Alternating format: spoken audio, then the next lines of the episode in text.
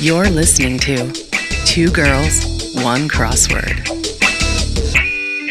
This episode brought to you by Illuminati. No, we shouldn't joke about that. No, we shouldn't. Also brought to you by Dr. Phil.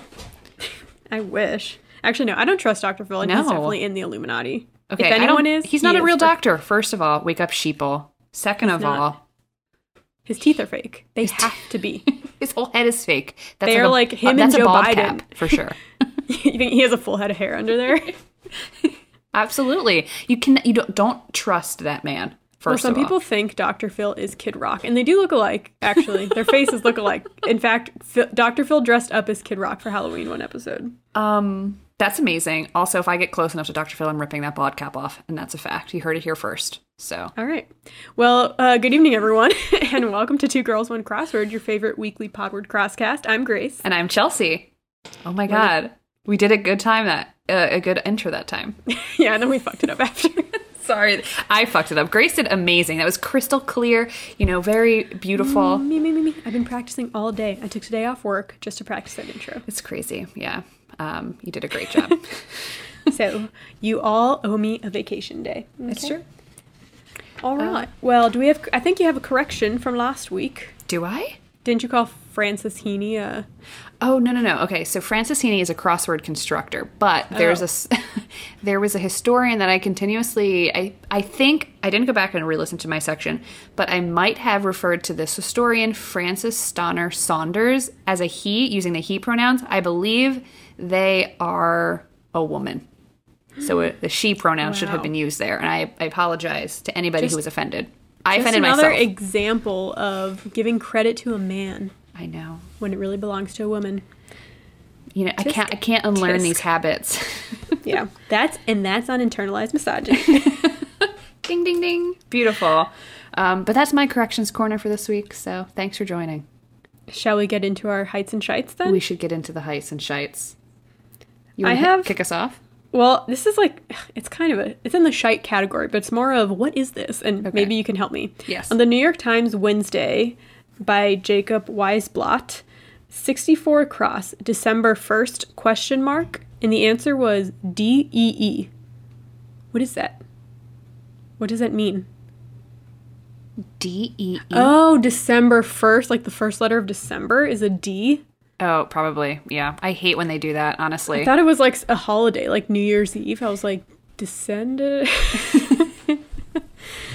yeah, Alright, like the well- day Christ descended from eternal uh, uh, uh, that wasn't on December 1st. No, just trying to make up a Christmas holiday or something. No, Okay. I don't like when they.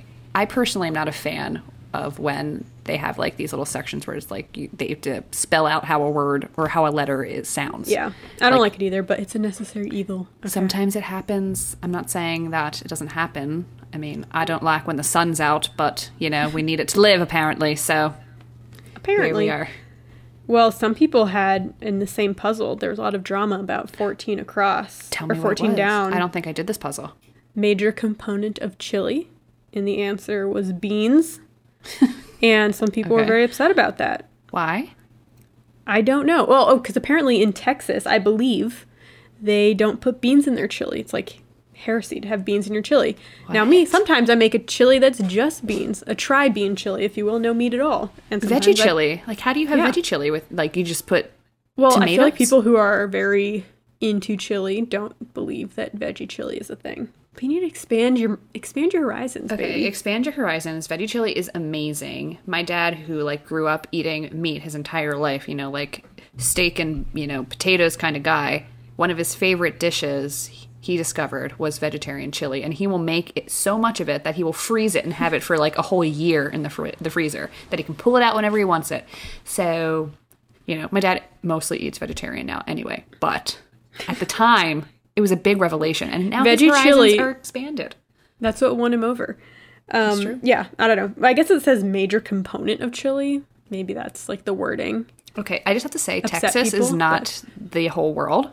I mean, I love. I don't know. I don't know if it's just but- Texas. That's what I gathered on Twitter. It could be the South. I don't know. But yes, I like beans in my chili, and it is a major component of my chili. I would never make chili without some type of beans. I agree. Did you know that in the Midwest, like particularly in like Nebraska, um, when you go you eat chili, you eat chili with cinnamon rolls. I have heard that before. I've never done it. I guess I mean anything tastes good in Yeah, I mean, Chili. I love cinnamon rolls. I love chili. Uh, chili is really good when you add a little bit of like cinnamon to it. It kind of enhances t- the tomato flavor. So, I mean, why not have both? There was a dining hall in my freshman year of college that made there was two. One made their chili with cinnamon and one didn't. So I would always go to the one with cinnamon and I ate that chili literally every day for lunch. That's amazing. That I- was me I put, in college. uh, in my homemade pasta sauce. I put cinnamon. It's the key. It just elevates Yeah. the dish. Okay, it's a little trick. Your friends will be like, "Ooh, what's this?" And you're like, I "I don't know how much of a trick it is. I feel like it's well known. But Well, some you people heard who it don't here make first, it, potentially.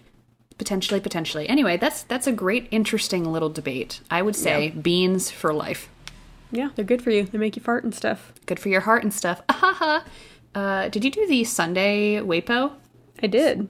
I loved this puzzle a lot. A big boy. Oh my god, it was massive. I think it was 27 by 23. That was like the grid size. It's just huge. Yeah. Um, it was kind of intimidating to start off with, but I wanted to talk about the theme, which I really enjoyed. So the theme, the pu- puzzle was titled All Around Player, and the info read Reading clockwise from top left, the circled squares will spell out an actor born on September 6th and his apt TV role.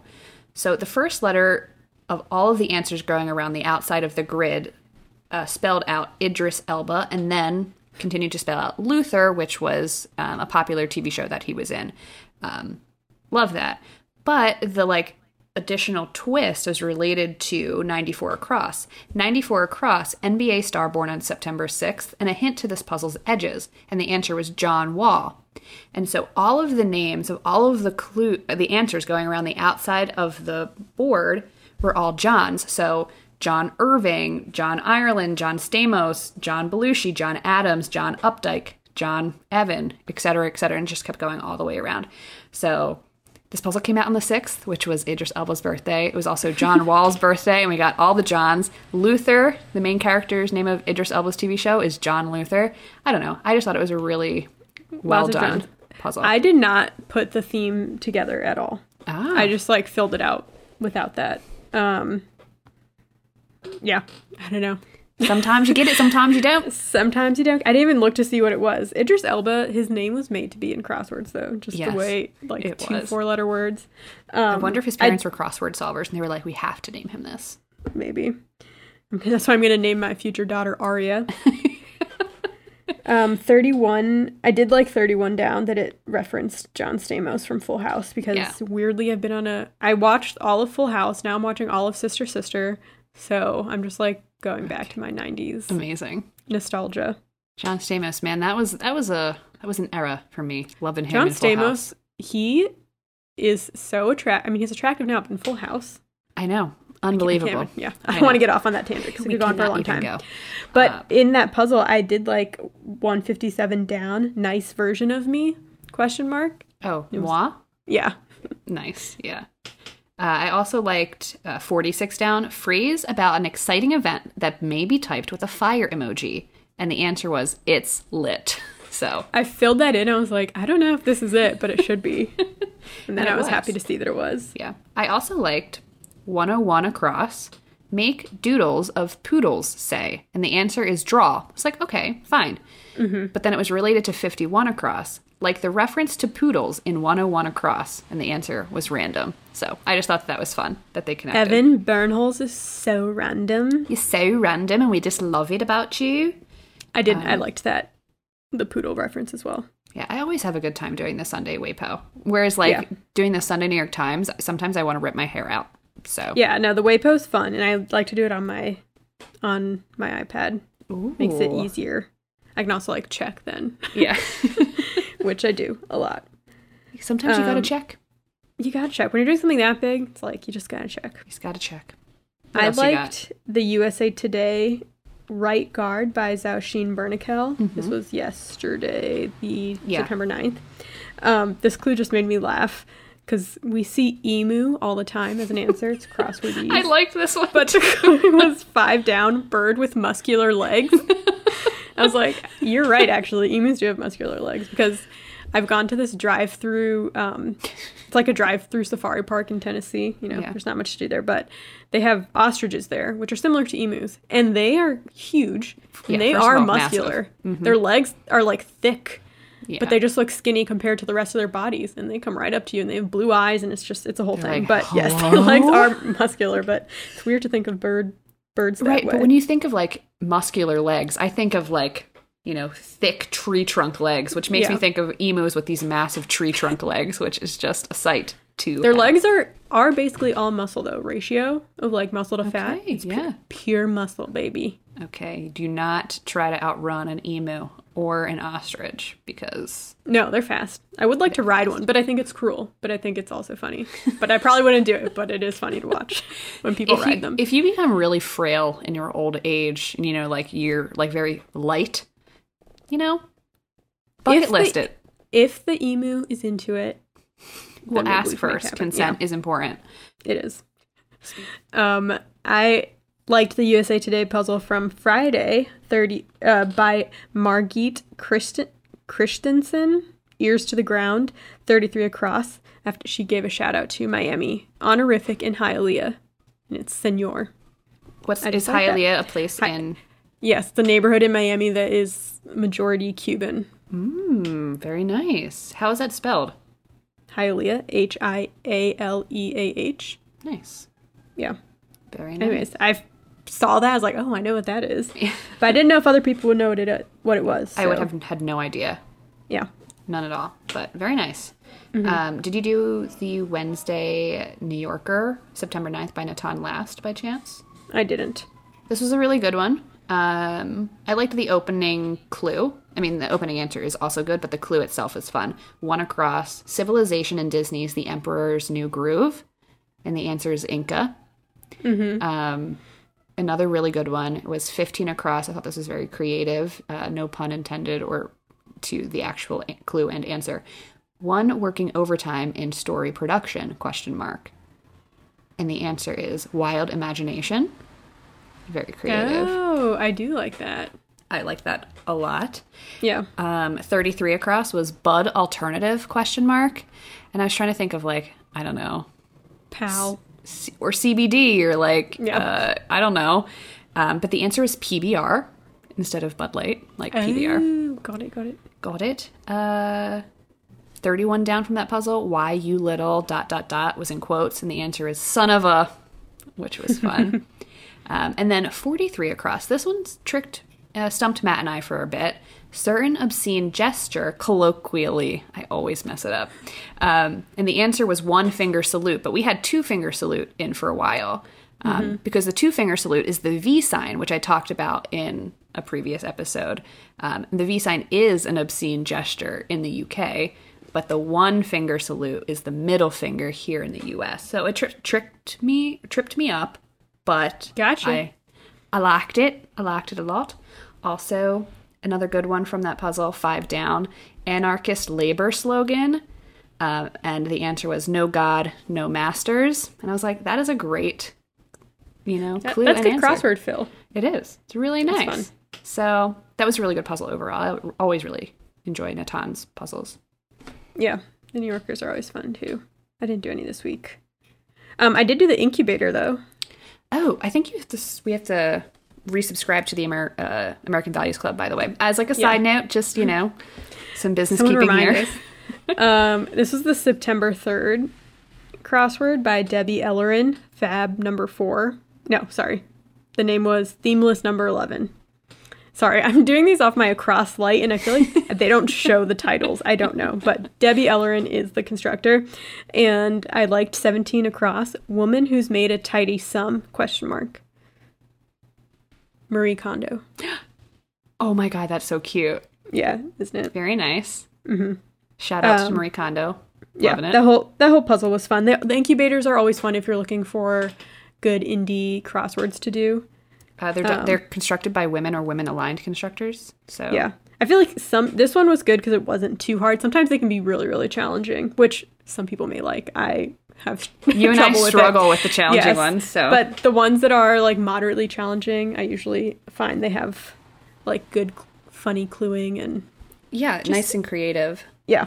And I also find that, you know, we're not, you know, these incredible crossword solvers. So if we get stumped, we will look up answers. And I think that's kind of like how you start learning um, more trivia and also just learning more about how crosswords are constructed and why uh, a constructor might put certain words in or use certain clues or how they phrase clues can kind of you know lead you to believe one answer or another um, so i don't have a problem with like looking up answers if it gets to that point but Yeah. when you're doing an indie puzzle it's it tends to be difficult to look up answers because they're not these syndicated puzzles where every clue ever done in the new york times ever you can find like that Yeah. on the internet Google it. you just Google it. You can't really Even Google some of of. the. I know exactly. Some of the indie ones you cannot often Google. So No.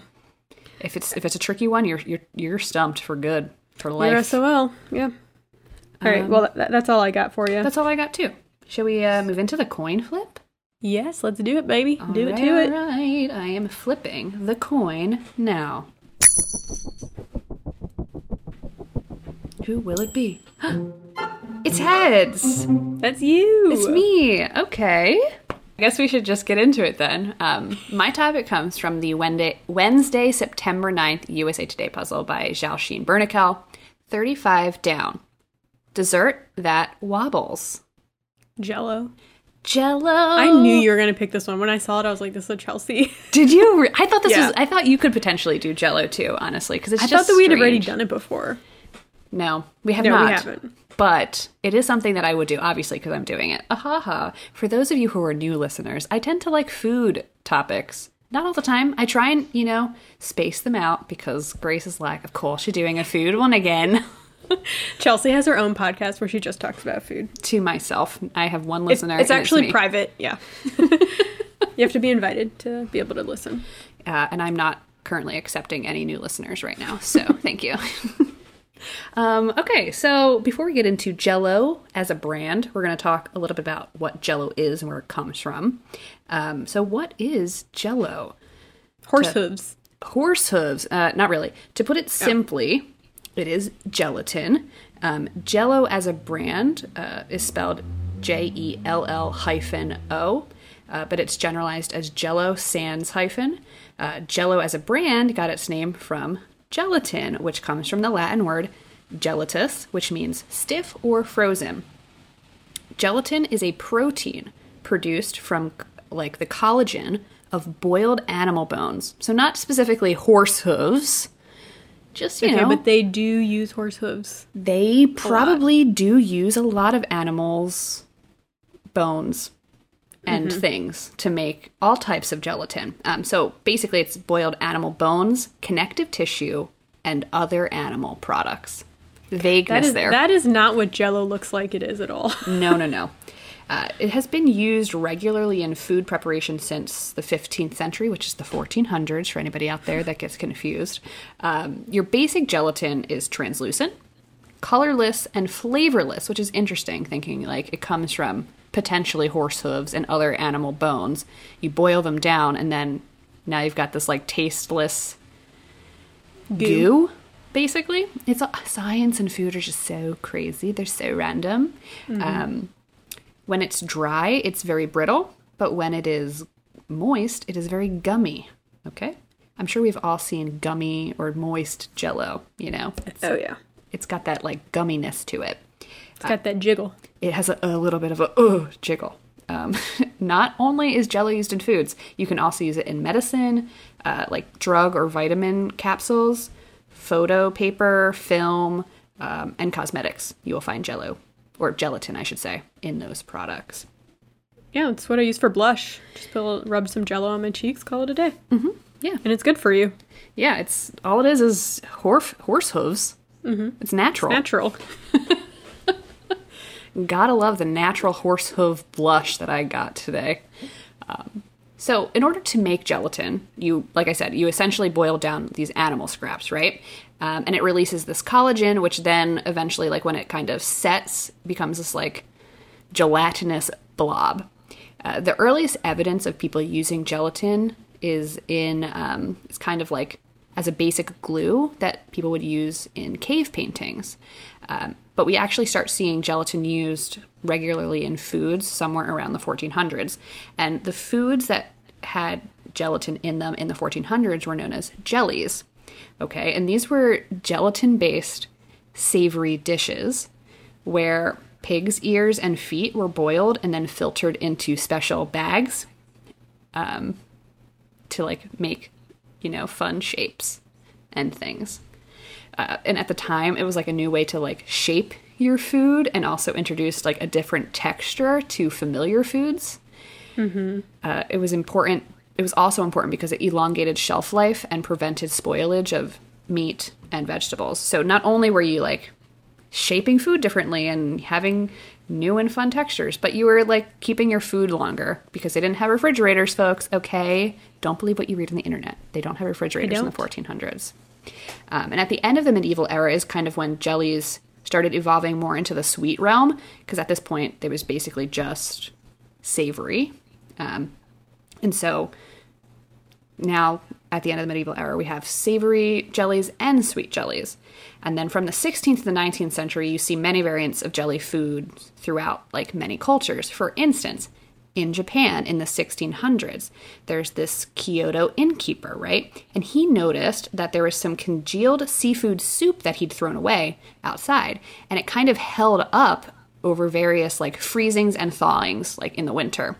Uh, so he Yeah. was like, okay, this is interesting. And he shared this discovery with a relative and they began processing red seaweed into a product called kanten, which is now known as agar, uh, which is a natural vegetable gelatin counterpart, which is perfect for vegan or vegetarian like substitutions if you're trying to make like a jelly or like a gelatin recipe. Is it really vegan or vegetarian if it's made out of bones? Well, no. So this version is just made out of sea- seaweed, like red Oh, seaweed. okay, okay. Yeah. So if you're trying to do like a vegan gelatin thing, you can use agar or agar Well, agar. I wonder if that's what I know. Like Swedish fish are vegan because they don't have gelatin in them, but they ha- still have that gummy. Right, exactly. There are some gummy foods that are, you know, vegan because they probably use uh, agar or some version of algae. There's also another version um, of like uh, a vegetarian, you know, gelatin counterpart that it is used or has been used for centuries in um, northern Europe. It's called Irish moss. It's an, uh, a red algae which you basically boil with milk, strain it, then you add other flavorings like sugar, vanilla, brandy, whiskey, um, and it the end product is kind of like tapioca or panna cotta, like that kind of jelly consistency. Um, and it's also vegan friendly. So there are ways to create that like gelatinous, like jiggly, you know, Texture. gummy, yeah, exactly, vibe. Yeah. Without you know, boiling it up your your the hoof of Your your, horse. Keep your horse. We don't need it yet. Yeah, keep your horse, keep your horse's hoof. Um, let's not jump the gun yet. Um, so yeah, we've got those kinds of gelatins, but then we also have the rise of aspics.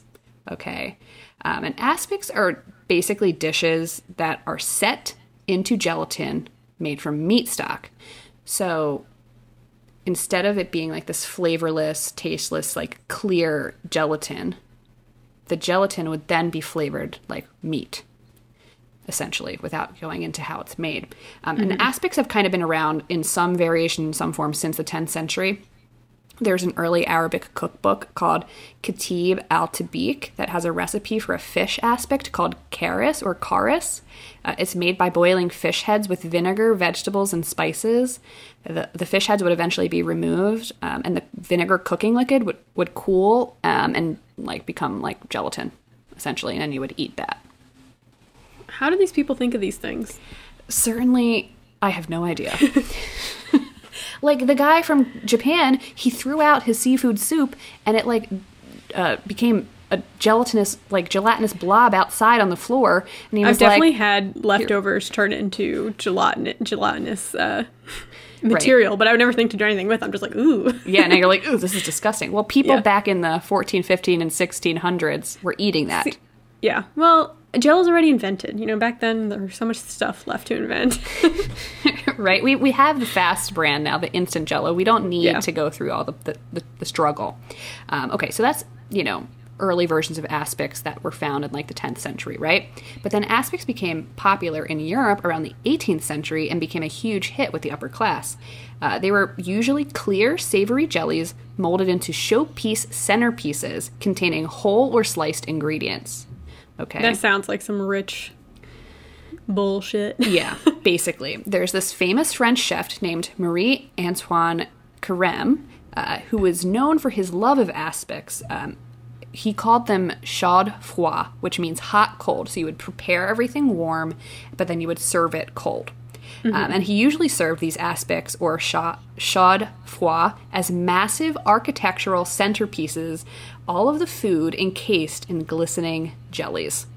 So imagine like showing up to this guy's restaurant or whoever had hired him to cook, um, and you show up and your whole meal salad, appetizer, Suspended in jello. it's just suspended in jello on the table, like clear gelatin. We've all seen photos of, you know, the stuff from the 50s just like covered in jello and like you're Yeah. just looking at it and you're like, that looks wiggly and unappetizing. We're gonna actually. If that existed today, it would be like 500 bucks for a meal. Yeah, no. Yeah. I actually looked up some of his this uh chef's like drawings of what he was doing. They look beautiful in terms of like what a centerpiece would look like. I just don't know how enticing it would be to eat something. Like imagine eating all of your meals encased in jello. Well, first of all, it's too much work. I'm not digging through a bunch of goo to get to my Caesar salad. I, yeah, well, guess what? in the it. 1800s, you would have had to if you went to his restaurant. Okay. They had more time back then. They definitely had more time and they had more money, okay? Well, you know, more money than you or I. We, we would have either been poor or rich. And I chances probably are would have been. Did they, did they invent glasses by then? Because if not, I would have been SOL. they had glasses by then, but not Okay. not in the way that we have glasses today. We would still have been SOL. Are you kidding? Yeah. Um, especially if you literally can't see at all. Like I can't see, you know, nearsighted or farsighted. I, I can't. I got nothing. I got nothing except with these glasses. Tune in to YouTube to see my glasses. that was a good plug. Um, so okay, let's forget about this French chef. Let's move on.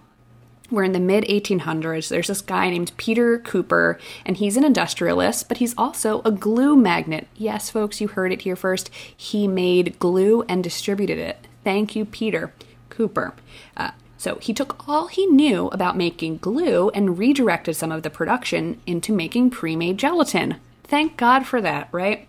Um, so in 1845, he patented the first gelatin dessert mix, a transparent powdered gelatin processed with lemon, sugar, eggs, and spices.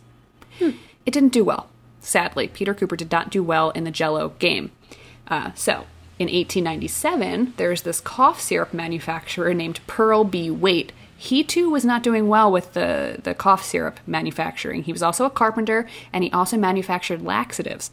He was really just a struggling businessman looking for anything. He was trying to do too many things. That's the problem. He just needs to he just needs to relax, focus on one thing. And I tell you, if he had focused more on the jello thing, maybe his life would have turned around because he eventually ended up selling his, you know, jello patent to some other company. So hold on. So this Pearl B. Waite trademarked a gelatin dessert called Jello, spelled J E L L hyphen O, um, which at the time was made of gelatin, sugar, and food coloring. His wife actually came up with the name Jello with the hyphen and everything. By the way, just so you know, we're talking about men stealing women's ideas. um, her name was May Waite. So if you want to, you know, think about who named Jello, it was May Waite, not Pearl. Okay, May. Even though Pearl's a great name for a guy. Uh, anyway, so the Waites could not make Jello work, and so they sold it to a food company, the Genesee Pure Food Company. Um, they bought it, and again, it was not doing well. It was not making the company any money uh, until they decided to start publishing Jello-oriented cookbooks. Go figure. So then, Jello as we know it is born. And by 1906, Jello sales hit $1 million. So we were doing great. But it's kind of funny because the Waites couldn't make Jello work. Genesee Pure Food Company couldn't make Jello work. It was so bad, it got to the point where the owner of Genesee Pure Food Company was considering selling the trademark for Jello to the, his, like, you know, um, factory super for $36. Thankfully, he did not because then Jello turned around. People were feeling Jello, and it started making them a lot of money. Um, it rose in popularity, uh, and so the Genesee Pure Food Company decided to double down on its marketing. They continued distributing cookbooks, um, and now the cookbooks were illustrated by Norman Rockwell. That's crazy. Oh my gosh. Right? Um, and they also featured celebrity favorite dishes. So, like, I'm a celebrity, and this is my favorite Jello recipe. Um, they also sent salesmen out dressed in the best fashions of the time to sell Jello door to door and offer Jello demonstrations to like local housewives. So you know they they knew what they were doing. They were like hitting the streets. They got the Jello in their bag, and they're like, These hot men trying to sell jello Right. to lonely ladies. They're like, Mrs. Smith, can I come in and show you my jello molds? And she's like, Oh my God, my husband's not home. Anyway, this is a PG podcast, I promise. um, so they were doing great. Jello's doing great. By 1923, the Genesee Pure Food Company renamed itself to the Jello Company. And honestly, I think it's an improvement. Genesee Pure Food Company sounds what a little sketchy, right? What do you mean my food's not pure from other places? I don't get it. Anyway, so they're called the Jello Company now, and by the 30s, this is where it starts getting wild, folks. The 30s is when Jello salads went on the rise.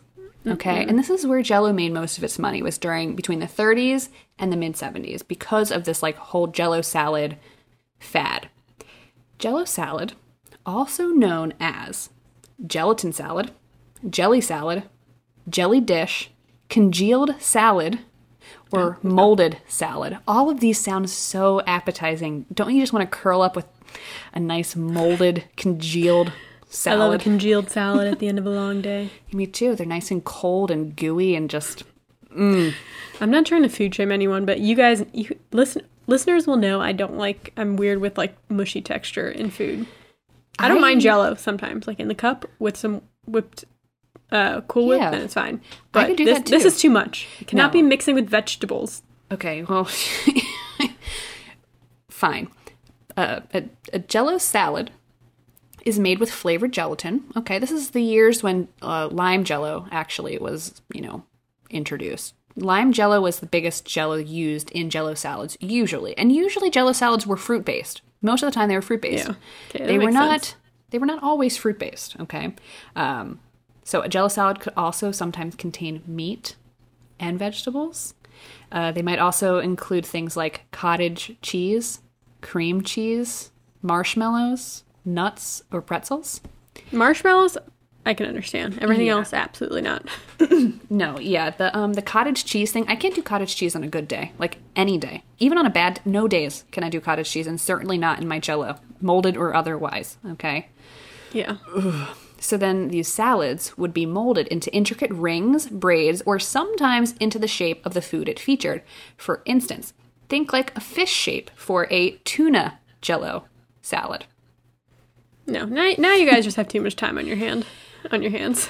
yeah. So why were jello salads so popular? So they became popular around the Depression, like right before World War II. Um, and it was so that you could prove that you could still entertain and like create elaborate dishes, elaborate quote unquote, um, despite shortages of food and food rations. Um, and there's an interesting quote I'm going to read to you from a Serious Eats article titled A Social History of Jello Salad by Sarah Grey. Quote, Instant jello was fast, unlike the traditional method of making gelatin. It was economical. A housewife could stretch her family's leftovers by encasing them in gelatin. And since sugar was already included in the flavored mixes, the new packaged gelatins didn't require cooks to use up their household stores of sugar. It was also neat and tidy, a quality much valued by the domestic, uh, the domestic science movement as well as by its Victorian forebears who were mad for molded foods. Jellied salads, unlike tossed ones, were mess free, never transgressing the border of the plate. Okay, no. I feel like you can eat anything, and anything can fall over the side of your plate, jello or not. Yeah. I don't know though. I feel like we're making fun of this, but we're about to enter into another depression, so we might be making jello molds for all our friends soon, too. Oh dear. Uh, we'll come back to this if that happens. yeah, we will we will revisit.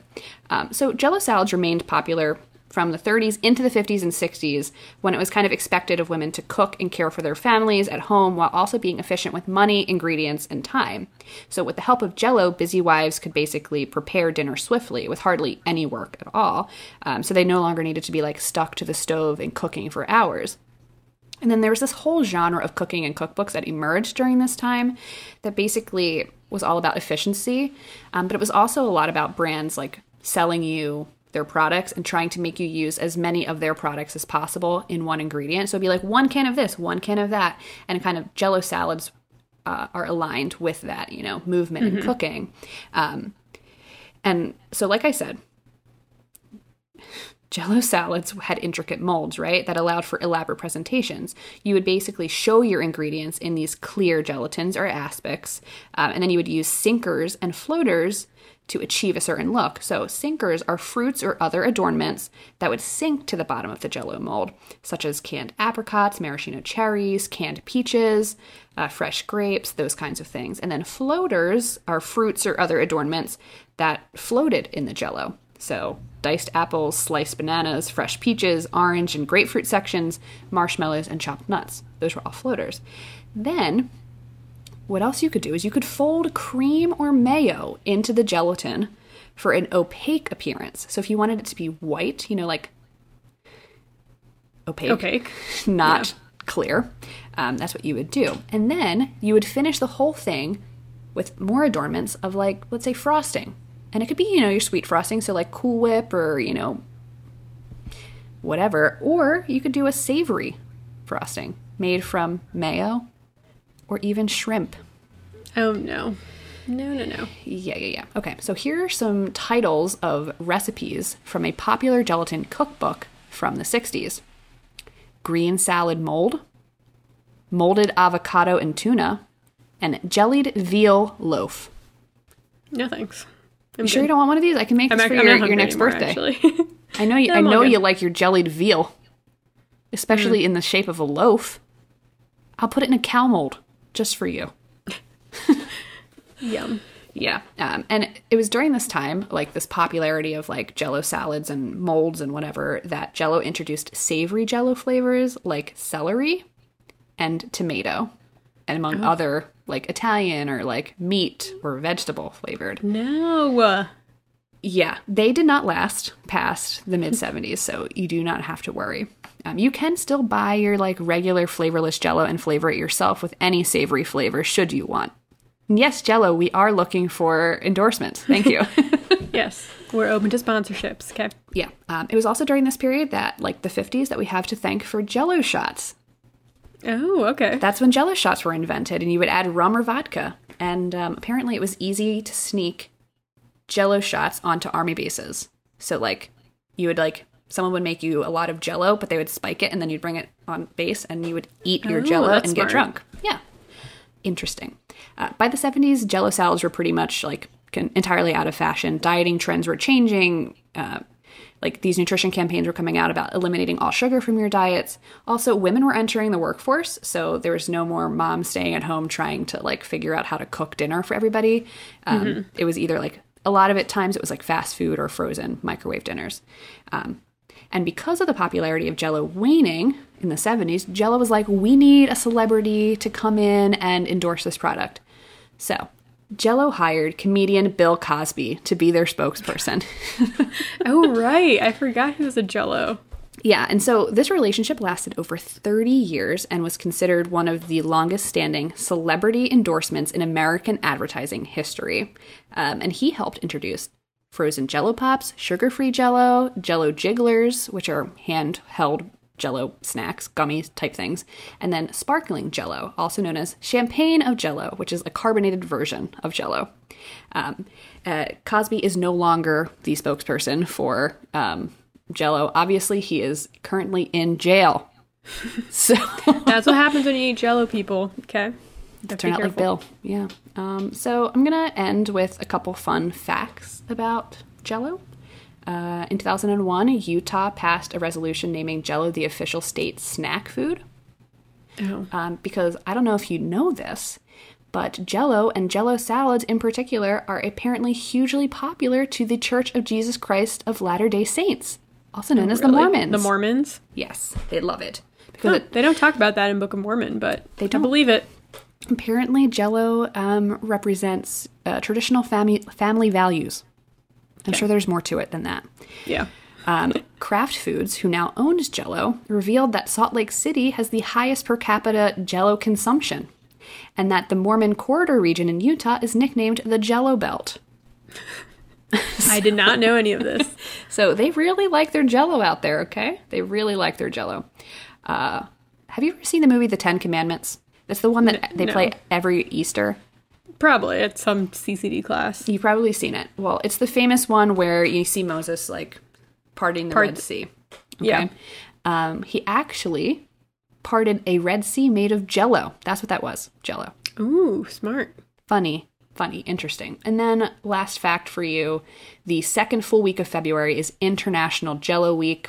Um, so make sure to break out your decorative molds and like get partying. Okay. Second week Good of to know. February. Never forget it. Um, in camp, we used to make cake, and you would put like Jello mix, the powder, in with the cake mix, Mm-hmm. and it actually tastes really good. Yeah. Okay. And the cake would be like marbled with Jello, oh, interesting. I've never. but it, that. wouldn't be like gelatinous in the cake. It just gave it a flavor, like Interesting. a fruity flavor. I've never tried that, but it sounds like something that they would make at camp. Yeah, well, we should make that in February, second week of February. Oh, great idea. I love that. I love that and you guys us. are all invited. What is your favorite Jello flavor? I don't, I don't know. I really don't like Jello that much. I, probably just the red. Yeah, I would do strawberry or blue. Um, So I don't remember last time I had blue Jello. I would never have red uh, cherry, but red strawberry, yes. I think it's yeah. I think I eat the strawberry one. My parents have it a lot, and then they put whipped cream or like Cool Whip on it. Yeah. Um, my grandmother, for sure, on my mom's side, made a lot of Jello molds, a lot. But she was also like a '60s housewife, like through and through. You go to Yeah. her house for a barbecue. You got all the the aunts and uncles. Everyone's really old, drinking their cocktails, and you got the Jello molds on It's the her table. culture. Okay, it's her culture. I'm not going to take it away from her. So, um, if you've ever had Jello in like a crazy mold, or you know, family photos of fun Jello molds, please send them in. I would love to see them because they are Please some of my like favorite pictures to look at online. They're so grotesque, and I say that with love. I say that with a lot of love. and that's all I got for Jello. My topic is from the New York Times, Wednesday, September 9th, by Jacob Weisblatt, and it is 31 across. Black cat, some think. A bad omen or bad luck? Just omen. Oh my god! So I'm going to talk about black cats Oh my and God. the superstition surrounding them. Yes, let's do it. This is Dun, amazing. Done, dun. Okay. So, for any listeners who don't know, I may be a little biased because I am a black cat owner, and he sometimes makes appearances on our YouTube channel. But I'm pretty sure right now he is sleeping in the box where I store my Christmas tree. So if you hear, that's his new thing now. So if you hear rustling around, he's he's there, which I don't know how that's comfortable love- for him. Can you please divulge his name to the listeners? Yes, his name is Arnold. Um, but after doing my research, I was like, man, there's so many other better names I could have named him. But I named him Arnold, so when I came home, I could say, hey, Arnold, because I'm a 90s bitch. Okay. Yeah. So, like I said, I may be biased because I am a black cat owner, but in my opinion, black cats are the best cats, okay? They're the nicest, the sweetest, the softest. They really are soft. Um, ever. So, why do they have this like bad association, bad luck, bad omen? They are repeatedly clued in crosswords as being bad luck and bad omens. Ridiculous. Okay, you cannot judge Yeah. a book by its cover. I'm just going to say it. You can't. Yep, you can't. So, where does that come from? Tell me.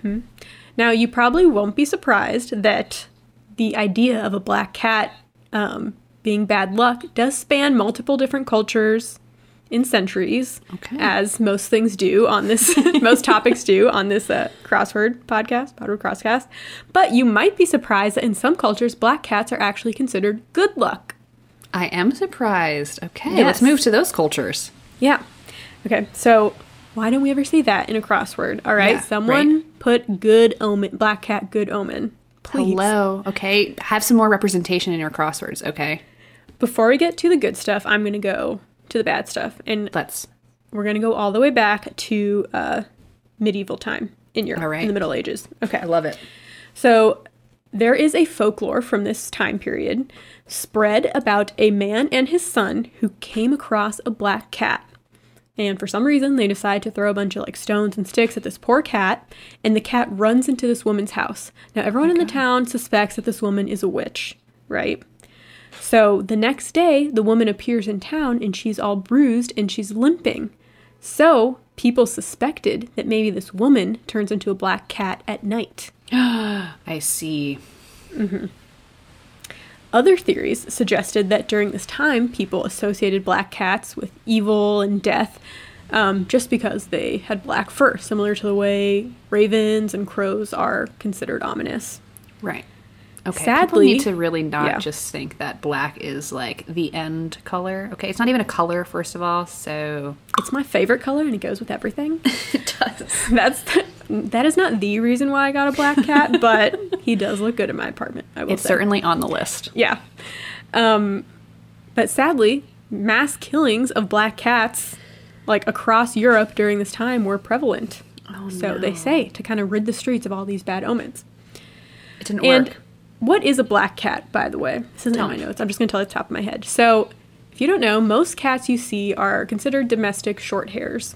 That's probably like most of your friends' cats are domestic short hairs. That's like your tabby cat with the stripes, um, gray cats, black cats. That's a mutt, essentially. There are pure breed cats like Siamese and Sphynx, but most cats are just, you know, mutts.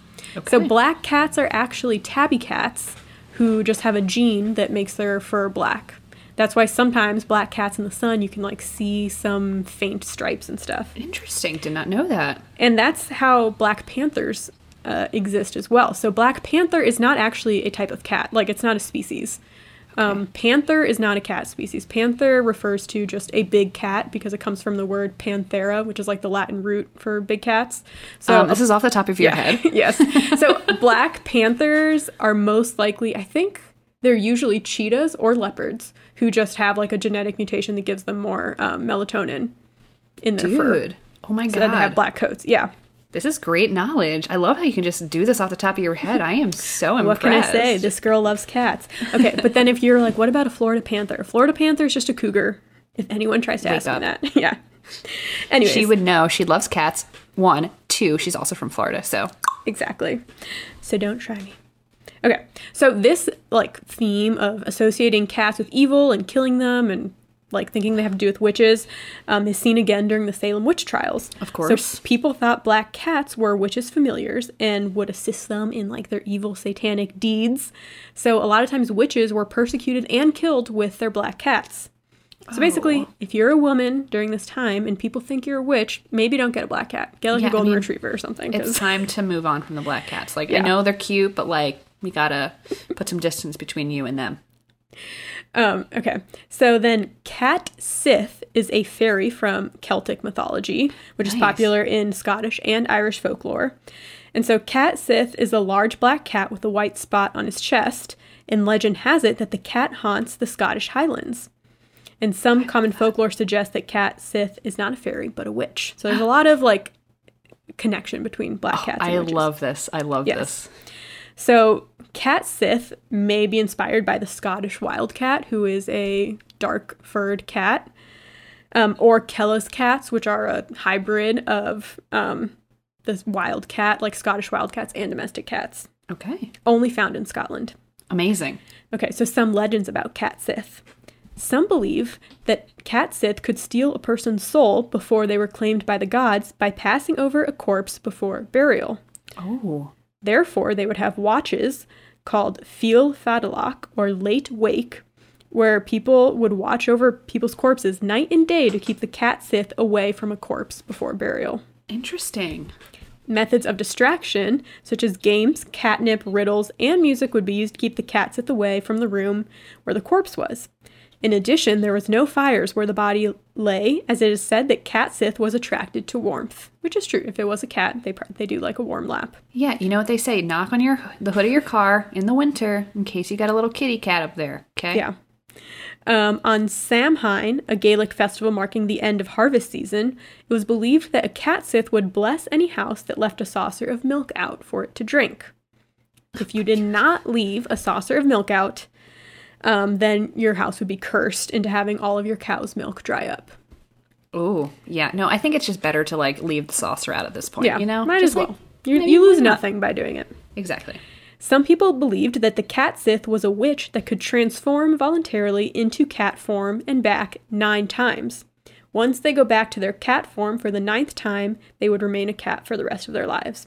And some people believe this is where the whole superstition that cats have nine lives comes from. Interesting. Interesting. Uh, there is a famous woman who can turn into a cat and back again, and her name is Minerva McGonagall. Yeah, but she's a Um, ta- she turns into a tabby. She does. Not a I wish she cat. turned. There's no black cats in Harry Potter. What's that about? Yeah, well, J.K. Rowling is wild, so. Yeah. Just another thing she got wrong. okay. Um, Edgar Allan Poe wrote a story called The Black Cat. Are you familiar with it? A short I am. story? Yes. So I'm just going to go over the plot Please of do. it. Um, it's similar to the Telltale Heart, where it's just about this crazy man and his guilt.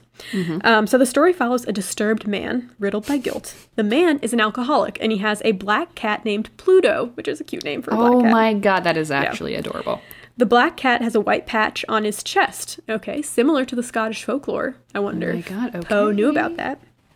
Um, at first, they love each other, but then uh, the man's alcoholism kind of takes over, and the man ends up torturing the cat, gouging his eye out. He eventually kills Pluto, and his house burns down. A bunch of other Um, stuff happens. too, deservedly. blah blah blah. Yeah. Okay, but then this guy starts to feel guilty, obviously, but he ends up finding another black cat at a tavern who has a white spot on his chest and happens to be missing an eye. Okay, but he knows for sure that he killed his cat Pluto, so what's the deal with this cat? What's going on? Eventually, the white spot on his chest starts morphing into shapes and it starts freaking the dude out. So the man tries to kill the cat, but his wife stops him and, like, leading the man to kill the wife instead. And he hides her body behind a brick wall in his cellar. Well, then the police come to investigate the disappearance of this guy's wife and they don't find anything. On the mm-hmm. last day of the investigation, the guy starts feeling cocky.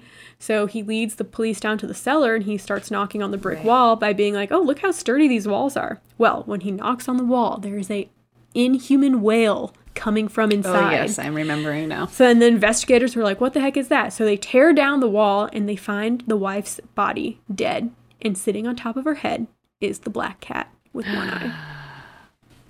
Because the cat knew. So that's I like love that. kind of the the bad things associated with black cats. But what about the good stuff? The good Tell me the luck? good All right. stuff. Um, okay. So in Japan is like one of the main places where black cats are good luck. You know, the superstition here is if a black cat crosses your path, it's a bad thing. But in Japan, if a black cat walks towards you, it means good luck is coming your way. And that's not the only incident of black cats being associated with good luck. All of this information is from an article I found on catster.com called Seven Ways Black Cats Bring Good Luck Around the World by Louise Hung. Hung is Chinese, and she says that her Chinese mother, who is a feng, feng shui master, specifically puts her black cat, Tiptoe, which is a Oh, cute name, Tiptoe's oh. bed at the north side of her house to ward off evil. So if you want to learn more about feng shui, you can listen to episode 47, Good Energy and Good Boys, because we talk about, you know, good stuff coming in from the north. Yeah. Um, English superstition says that giving a bride a black cat on her wedding day will bring her good luck in her marriage. It's also thought that newlyweds with a black cat in their home will have a long, happy life together, and the black cat will ward off evil spirits. Amazing. And Japanese superstition says that a black cat will bring a single woman many good suitors. So, Arnold? Um, can you start working? yeah.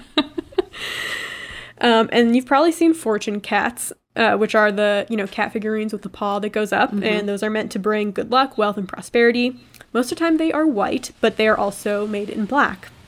Um, a bonus for the black ones is that not only do they bring good luck, wealth, and prosperity, but they also frighten away demons, evil energy, and stalkers. So they're doing. They're putting in the work. it's kind of a better deal than the white cat, I would say. I mean, yeah. Why would you even bother at that point? With the, Yeah. I mean, white cat is cute too, but like, if you had to pick, if it came down to it, you're holding a gun to my head, I would go with the black one. Yeah, I mean, you might as well. Stalkers. Um, in you would like this. In Norse mythology, the goddess of love, fertility, and beauty, Freya, rides on a chariot pulled by two black cats. Yes, she's the baddest bitch. To win favor with Freya, farmers would leave bowls of milk for her cats, and in turn, she would bless them with a good harvest. Oh, Similar yes. to the, you know, Scottish Yeah, lore. leave the black, Yeah. you know, the, the milk out for the black cat. Just do it, and you'll you'll have milk for life. But and uh, actually, you shouldn't um, feed cats milk because it's not good for them. Cow milk. they can't digest it, people. Okay, neither can we. Okay, you heard it here first. Um, in theater, it is said that if a black cat somehow finds its way into your audience on opening night, you will have a long and successful run. I had known. I knew that one. I had known. I knew. I know that one. I didn't know that one. I mean, how often do black cats go to the theatre? the theatre. Well, hopefully uh, enough. Black cats can also lead you to treasure. French peasants long believed that if a black cat was released at a crossroads where five roads intersect, the black cat would lead you to the road that had treasure at the end of it. Similarly, in the folklore of Chiloé of southern Chile, black cats are needed when hunting for the treasure of the carbunclo, which is a small animal that contains riches like lucky precious stones. Oh, So okay. black cats can help you find treasure. Nice. Um, in the south of France, black cats are known as magician cats or money cats. It's shown if it is shown the proper respect, like being given the first bite of dinner, having a nice bed to sleep in, or being given a home after their owner's death, the cat will reward the person with wealth and good luck. That sounds like Rumpleteazer and Yeah. Mungojerrie, to be honest with you. When I read this, I was like, did a cat write this? the first bite of dinner. Um, English sailors considered black cats good luck and would take them aboard the ship as ship cats. Sometimes their wives at home would get black cats to assure their husband's safe return. Amazing. Um, and then pictures of ship cats are so freaking cute. There's one in particular. This one's not a black cat, but it's like it has a little hammock in the ship where it sleeps because you know the ship's rocking, and you know they're on there Oh to God. kill vermin and other Yeah. pests. And the black cat bonus, you get good luck with it. So Yes. Okay. Um, the chief mouser of the HM Treasury in the UK is a black cat named Gladstone, and he does a really good job. Okay. Oh my God. We talk a little bit about Chief Mousers, I think, on my presidential pets episode. I don't have the I don't have the um episode off the top of my head, but we do do one about pets, and uh, Yeah. the Chief Mouser is, is featured. There are plenty of cats that work every They day. Okay. They do it. And the chief one is a black cat, and he doesn't get the respect he deserves. Okay, so deserves it, despite folks. all of this, black cats are still considered bad luck in the Western world.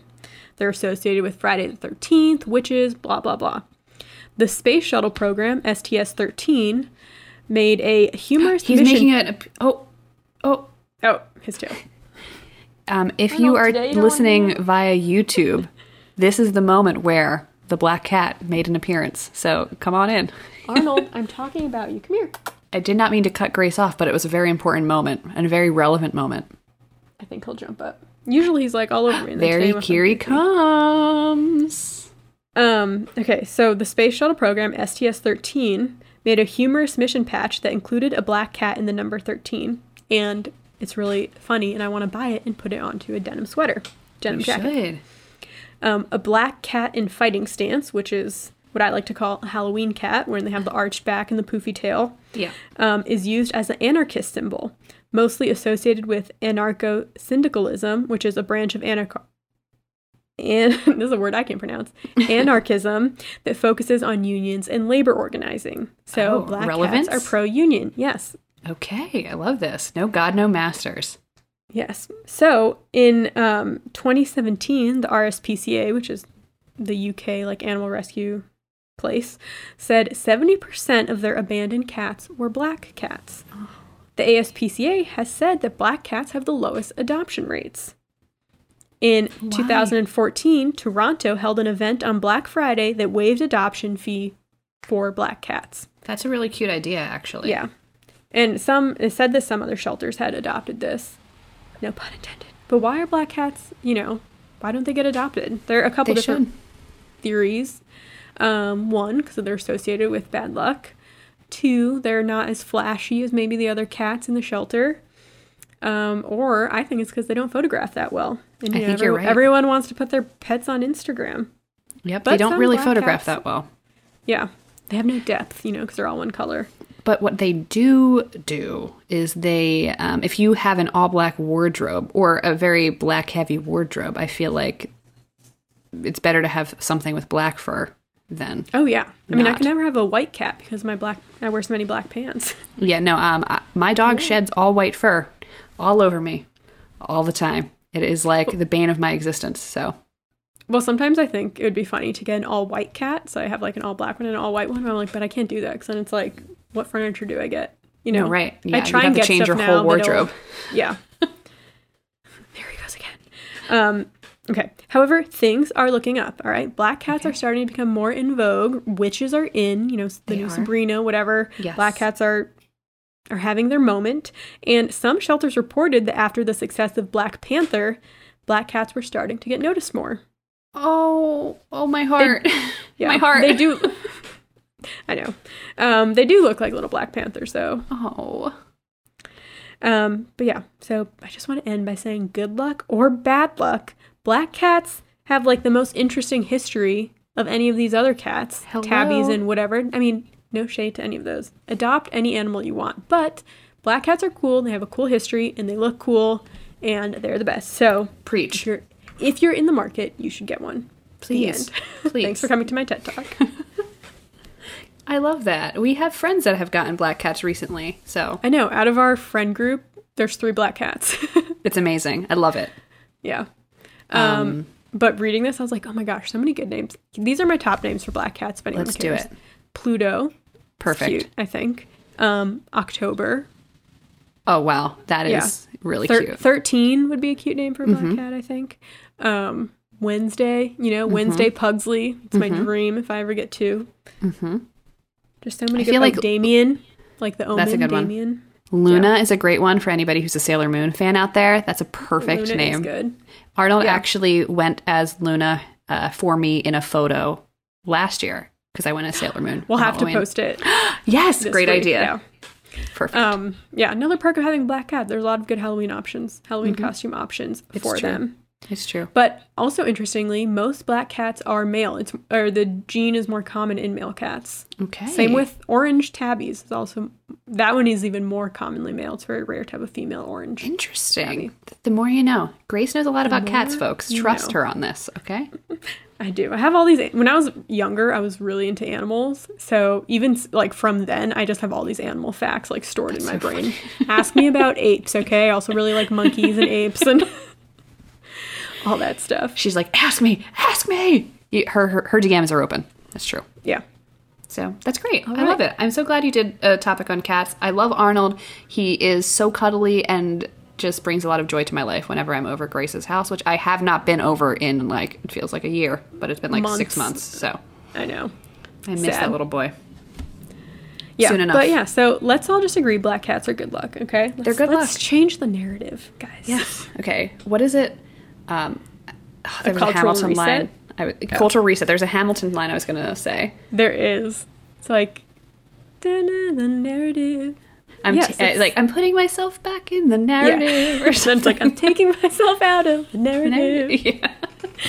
Sorry to our listeners who have to hear that. Um, we love you, though. Thanks for joining us. This was a great episode. Thanks, Grace, for uh, you know all your cat knowledge. Again, please DM her with any cat questions or ape questions. Cats or apes only. And then any Jello questions you can direct to Chelsea. Please do, especially if it's related to tuna in Jello, because I want to see photos of that. So that's basically mm. the only reason I'm asking.